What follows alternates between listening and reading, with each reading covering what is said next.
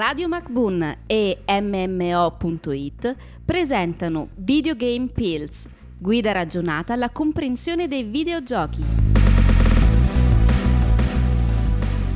Adesso ti spiego le forme di pagamento nei videogiochi. Bentornati a tutti in questo nostro podcast dove smontiamo qualche preconcetto sui videogiochi e parliamo un po' di videogiochi in senso generale, giusto per dare qualche pillola di conoscenza che potrebbe essere utile. Io sono Damiano di MMO.it. Io sono Stan di MMO.it. E oggi siamo qui a parlare appunto di un argomento che è abbastanza caldo, ovvero le forme di pagamento nei videogiochi. Allora, come possiamo noi acquistare un videogioco che si chiama appunto Buy to Play. Noi infatti andiamo in un negozio, adesso non esistono neanche più i negozi, i negozi fisici, fisici che no. giochi. Stanno sparendo rapidamente. Stanno sparendo proprio. Qualche reparto di qualche negozio di elettronica ancora ti dà qualche videogioco fisico, ma la maggior parte è tutto su Digital Store. Quindi noi comunque compriamo quel gioco e abbiamo appunto la fruizione completa di quel gioco.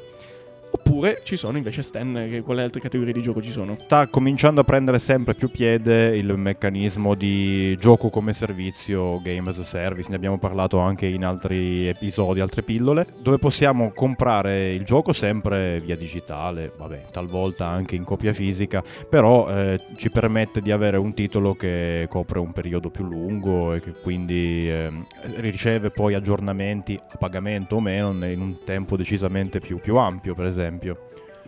Sì, ma questo riguarda soprattutto anche il fatto che c'è la possibilità in questi giochi che ci sia anche una sottoscrizione mensile.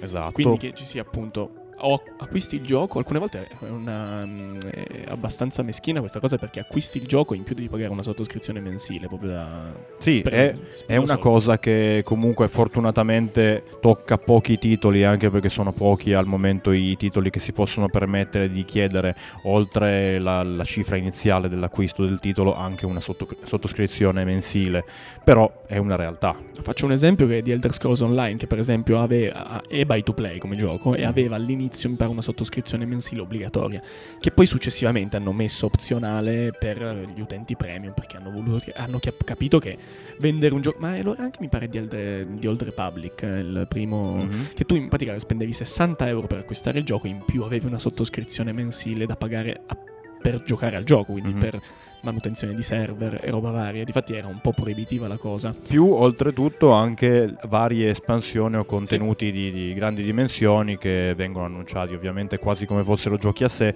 e portano nuovo contenuto al titolo.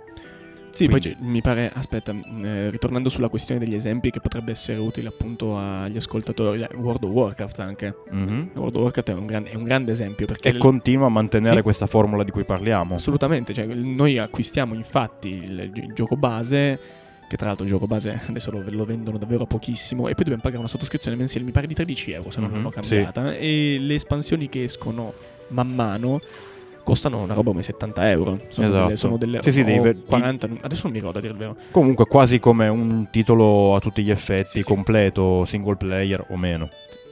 Poi invece abbiamo una, un altro tipo di modalità di, di, pagamento che non è una forma di pagamento, nel senso che è free to play, ovvero il, si, si, sta diffondendo un sacco e ha sempre più successo i giochi che hanno la possibilità di essere giocati gratuitamente, con all'interno poi microtransazioni di cui abbiamo già parlato nelle pillole precedenti ehm, stanno facendo sempre più successo perché appunto permettono a tutti di giocare. L'unica... Sì, e danno magari la possibilità a chi apprezza il gioco di comprare un pacchetto che viene chiamato premium o, o in modo simile, più che altro eh, per supportare gli sviluppatori perché poi comunque non dà nient'altro che cose cosmetiche o, comunque cose di poco conto che non vanno a, a intaccare il gioco. Se vanno a intaccare il gioco c'è sempre la nostra pillola sul pay to win che è sempre da riascoltare nel caso, nel caso abbiate ancora dubbi. Testi e voci di Damiano D'Agostino e Stefano Beltramo. Produzione Pierpaolo Bonante per Radio MacBoon.